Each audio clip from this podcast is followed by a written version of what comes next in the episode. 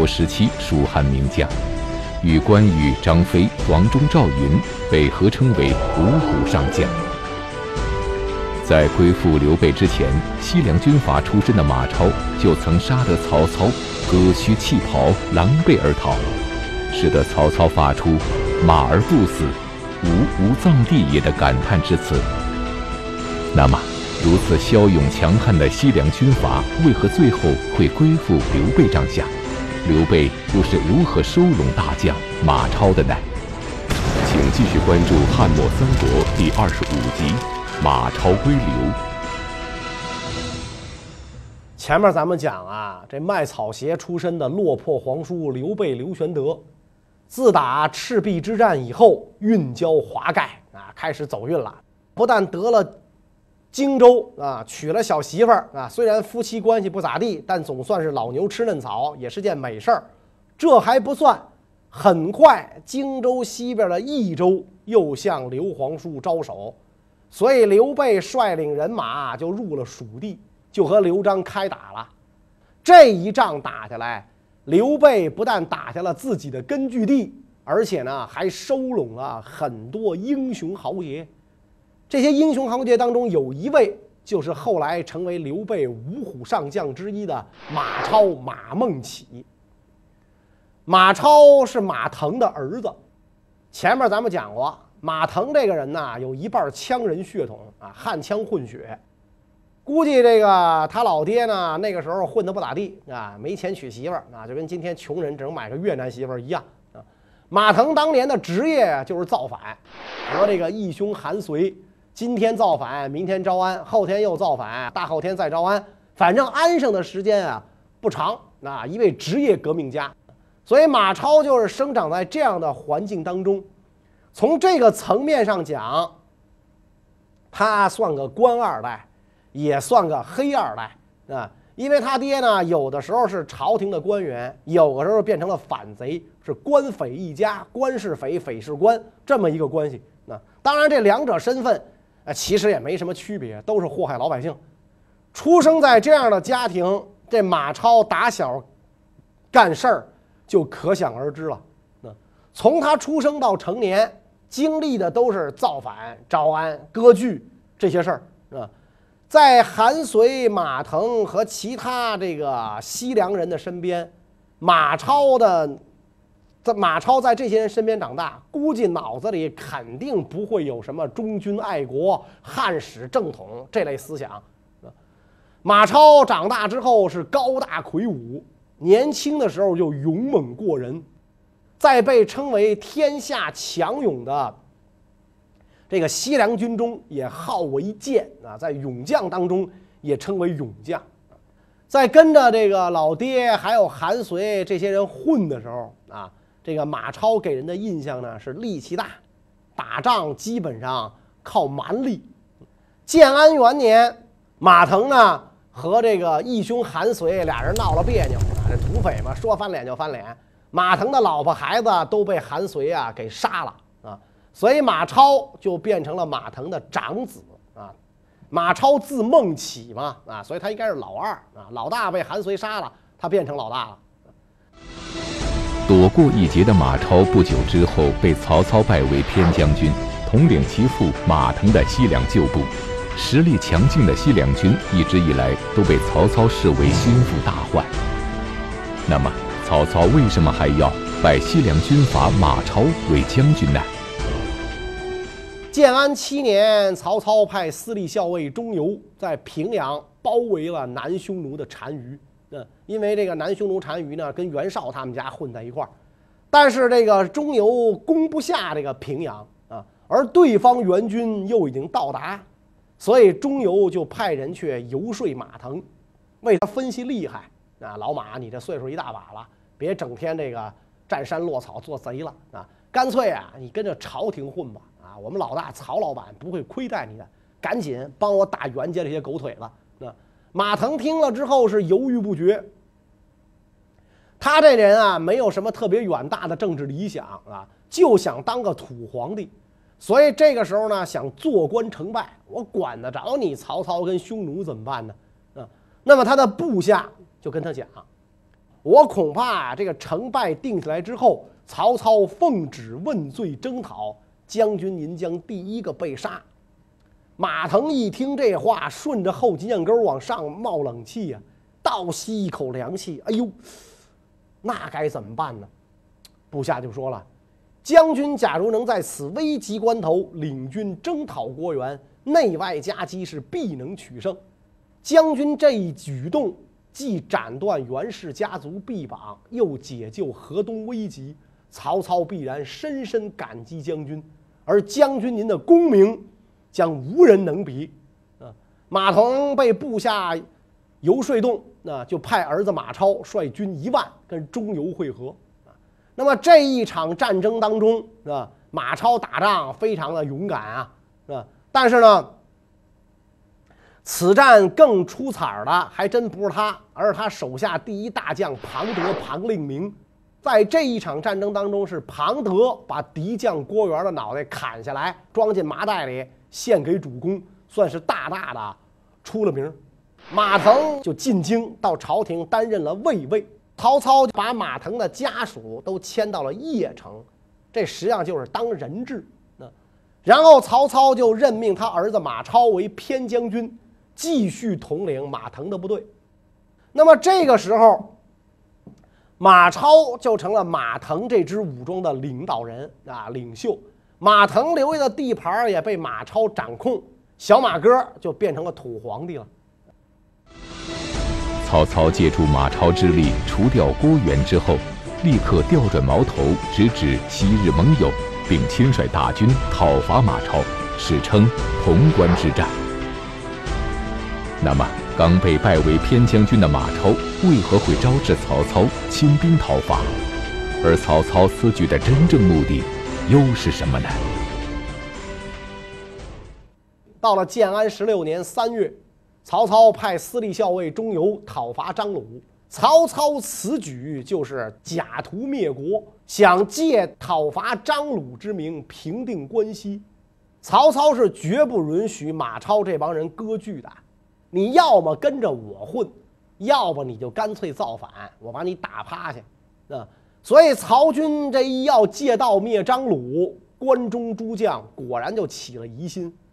马超、韩遂等十部都起来造反，合计起来有十万人马据守潼关。咱爷们儿在关中吃香的喝辣的，你曹阿满想来横插一杠，门儿都没有啊！曹操派遣安西将军曹仁统帅诸将抵挡，让他们坚守营寨，不要出战。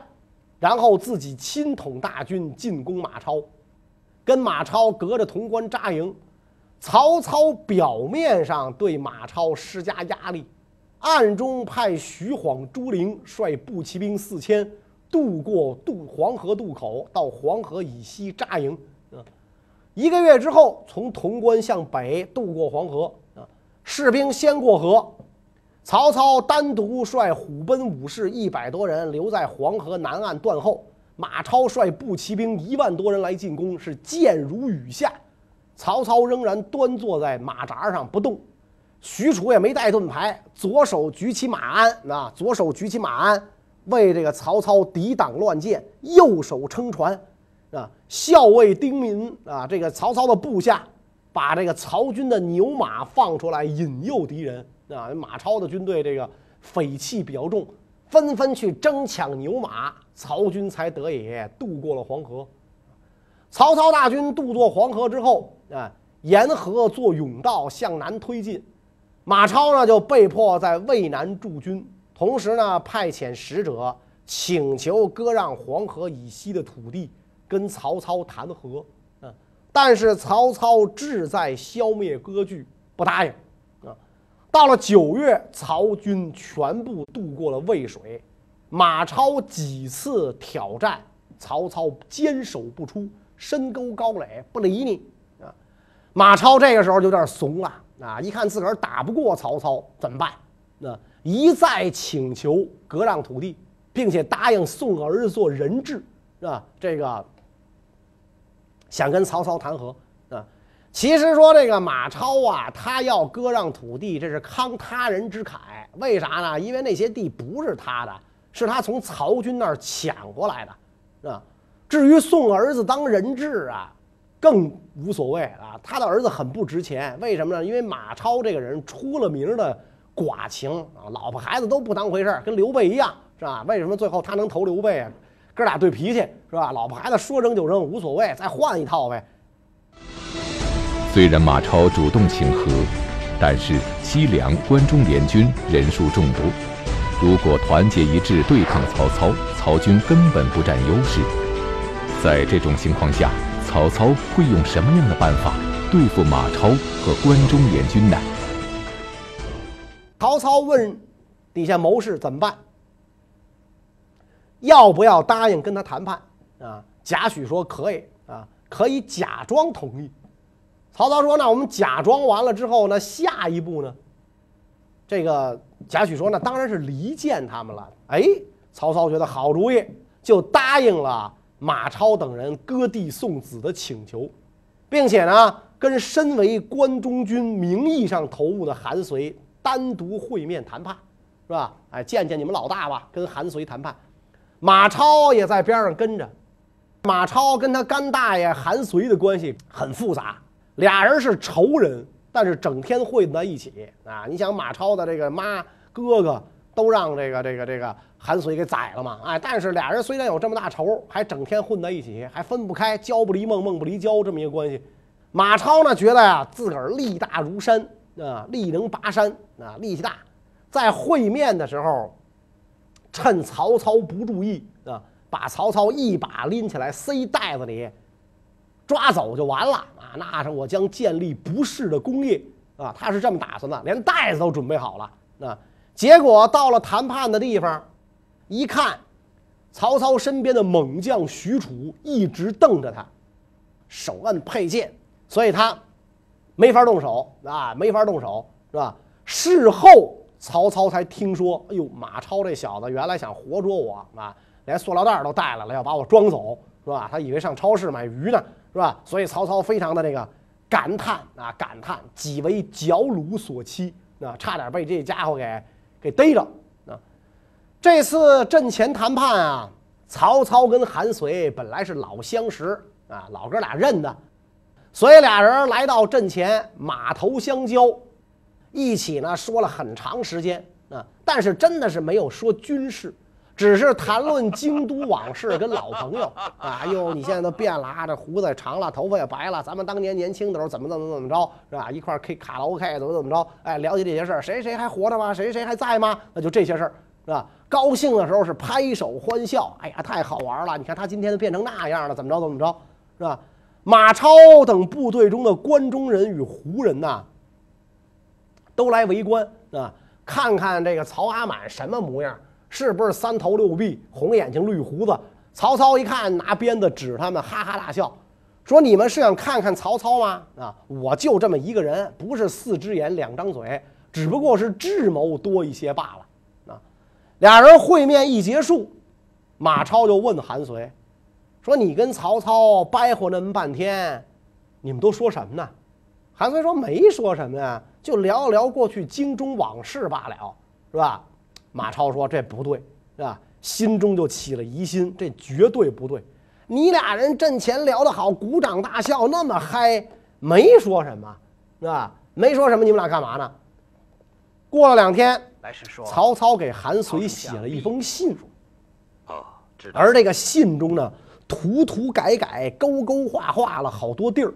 这勾画呀，就弄得好像是韩遂改的啊。马超看到这封信，就更加怀疑韩遂。”啊，这谁改的？原书如此，不知何故。韩遂说的都是实话。马超说这不可能，是吧？曹操那么大文学家，是吧？写封信能把草稿给你寄来吗？能把这勾勾画画给你寄来吗？这不可能。哎，所以就觉得韩遂跟曹操是必有勾结啊。那么曹操连两次连使反间计，料到马超对韩遂啊会起疑心了。于是，跟马超约定日期进行会战。曹操先派轻装部队挑战，然后派精锐骑兵进行攻击。大破马超，斩杀马超数员大将，韩遂、马超被迫逃奔凉州。在这次会战当中啊，因为是整个关中诸将一起跟曹军大战啊，关中诸将每一部将领率军来到，曹操都面露喜色啊。只要看见关中将领来，曹操就高兴。哎呦，他也来了，好！哎呦，他也来了，又太好了。这部下将领就不明白为什么呀，是吧？敌人越来越多，您还高兴？曹操说：“哪里啊？你们不知道这个这个这个这个原因。关中地区辽阔广大，不好对付。如果他们各自凭险据守，咱们要征讨他们，没个一两年，咱平定不了。”是吧？一个城一个城的打，咱得打到哪辈子去？现在可倒好，是吧？他们呢集中到一块儿来跟咱们作战。你别看他们人数多，但是互不相辖，军队没有主帅，是吧？这帮人来了之后，谁也不尿谁，都觉得自个儿是老大，啊，乱哄哄就一块儿来了。啊，这个没关系，鸟无头不飞，蛇无头不行，可以一举消灭。把他们一勺烩，是吧？这比逐一征讨他们容易得多，所以老夫才高兴啊！那我看到这一点，我才高兴啊！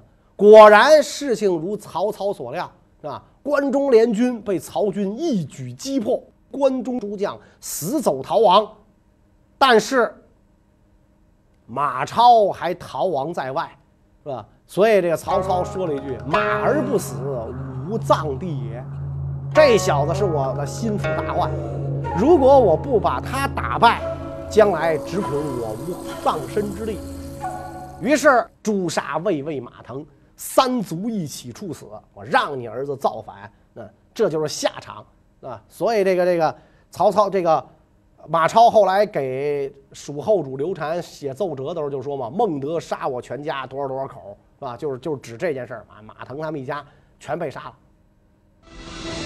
曹操虽然深知马超对自己存在巨大威胁，但是他不仅没有趁势将马超赶尽杀绝，还让马超抓住机会东山再起。那么，兵败家亡的马超是如何成功逆袭的？曹操又为何会轻易放过马超呢？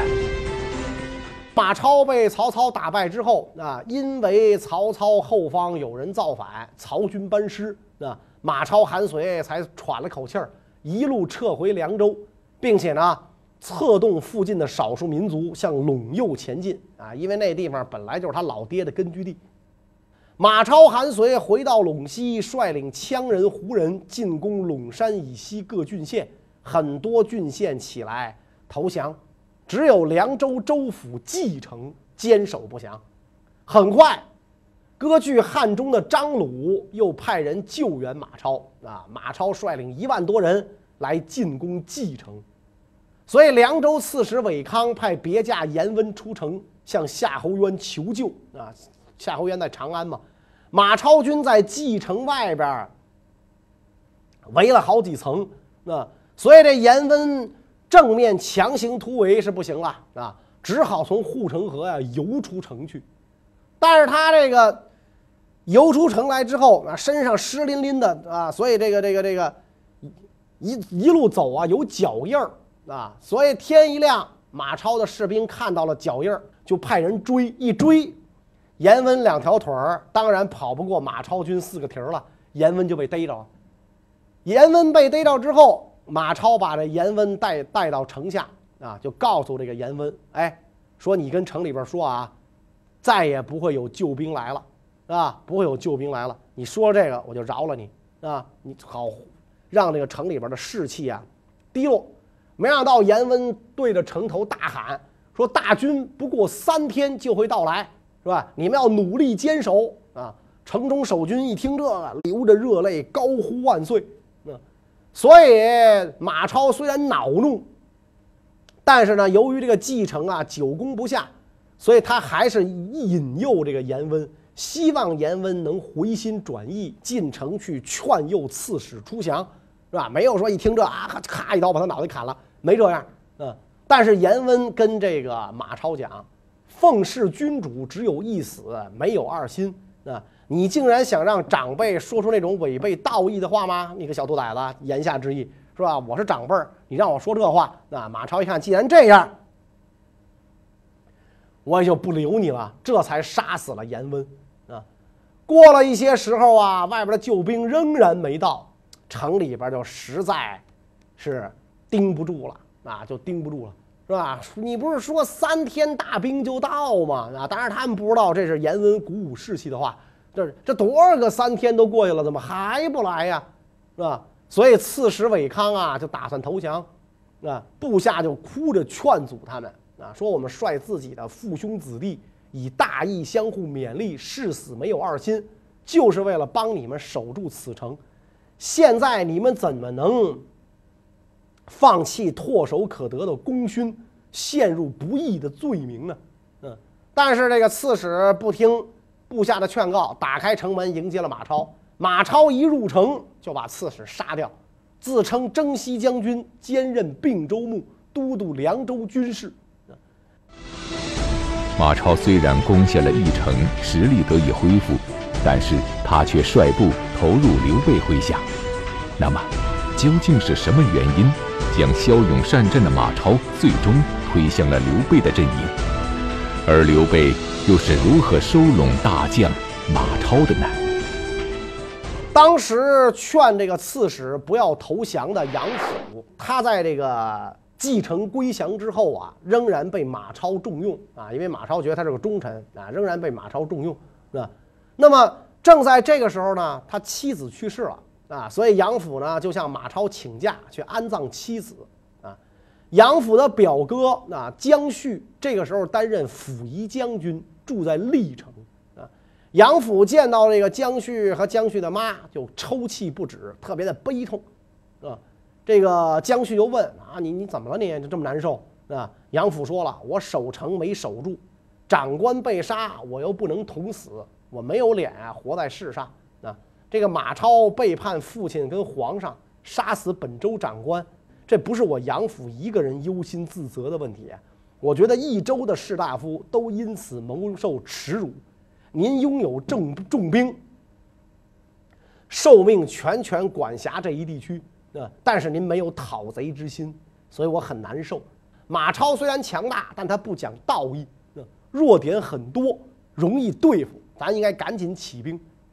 江旭的母亲听到这儿，慨然说：“好啊，儿啊，啊，韦刺史遇难也有你的责任，不只是杨府一个人的过错啊。大丈夫谁能无死？死于忠义就是死得其所。你应该赶紧行动，不要再管我了啊！我自会问你担当，不要以我残年为念。”于是江旭就跟同郡人联合，准备讨伐马超啊。又派人呢到了义城结交马超的两位部将啊，让他们做内应。到了九月，杨府江旭起兵啊，然后马超手下这些将领啊纷纷叛变，要讨伐马超。马超得到消息之后大怒啊，那么这个他的两员部将就趁机编造理由，劝马超自己率军去进攻杨府。马超一出城，这俩官部将。关闭继承城门，把马超的妻子儿女全部杀死。啊，今天京剧舞台上有一出武生硬功的戏，叫《战冀州》，就讲了这段故事。啊，马超知道妻子儿女被杀之后，啊，悲愤已极，一再的这个从马上掉下来摔倒，真是硬功。马超这一下，那变得是进退失据，成流寇了，没根据地了。只好去袭击历城，这一袭击历程就抓住了这个江旭的妈啊。结果呢，他就让这个江旭的妈呀劝自己儿子投降。没想到江旭的妈痛骂马超，说：“你这个背叛父亲的逆子，杀死长官的恶贼，天地岂能长久容你？你不早死，还敢见人吗？”啊！马超大怒，就把老太太杀了。然后杨府与马超展开大战。虽然身中五处重伤，但还是打败了马超。马超走投无路，只好南投张鲁。张鲁就任命马超为官，并且呢，打算把闺女嫁给马超啊。但是谋士就对张鲁讲说：“马超这种人啊，不爱自己的父母，妻儿老小在他心里连个屁都算不上，他怎么可能爱别人呢？您呐，算了吧，啊，搞不好马超哪天又得害得你女儿被人杀。所以张鲁一听这，哎呦，算了吧，那那是一火坑，别把我闺女推进去，打消了嫁女的念头。到了建安十九年春季啊，马超向张鲁请求给他一支军队，北攻凉州，夺回自己的老家。张鲁呢，就派马超回军围攻岐山啊。凉州这些大小军阀一看杀人魔王马超来了，就又都跟着造反了。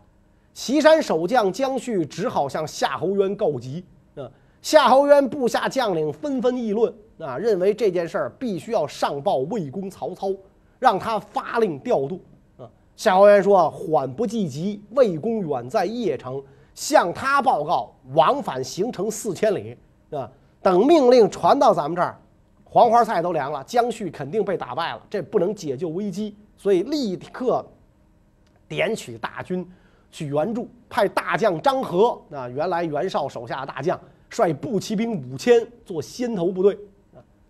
马超把这个岐山啊围了一个月，眼看这个陇陇右啊又要失而复得了。那在这个时候，张合却来了，马超没辙，只好撤军。啊，只好撤军，匆忙回到汉中。啊，张合收缴了马超留下的攻城器械。夏侯渊这个时候看着关中这帮军阀就很不爽了。你们这些个墙头草，龙胜帮龙，虎胜帮虎，今天跟这个，明天跟那个，朝三暮四，朝秦暮楚，我得给你们点教训啊！上去把韩遂这帮人就给胖揍了一顿啊！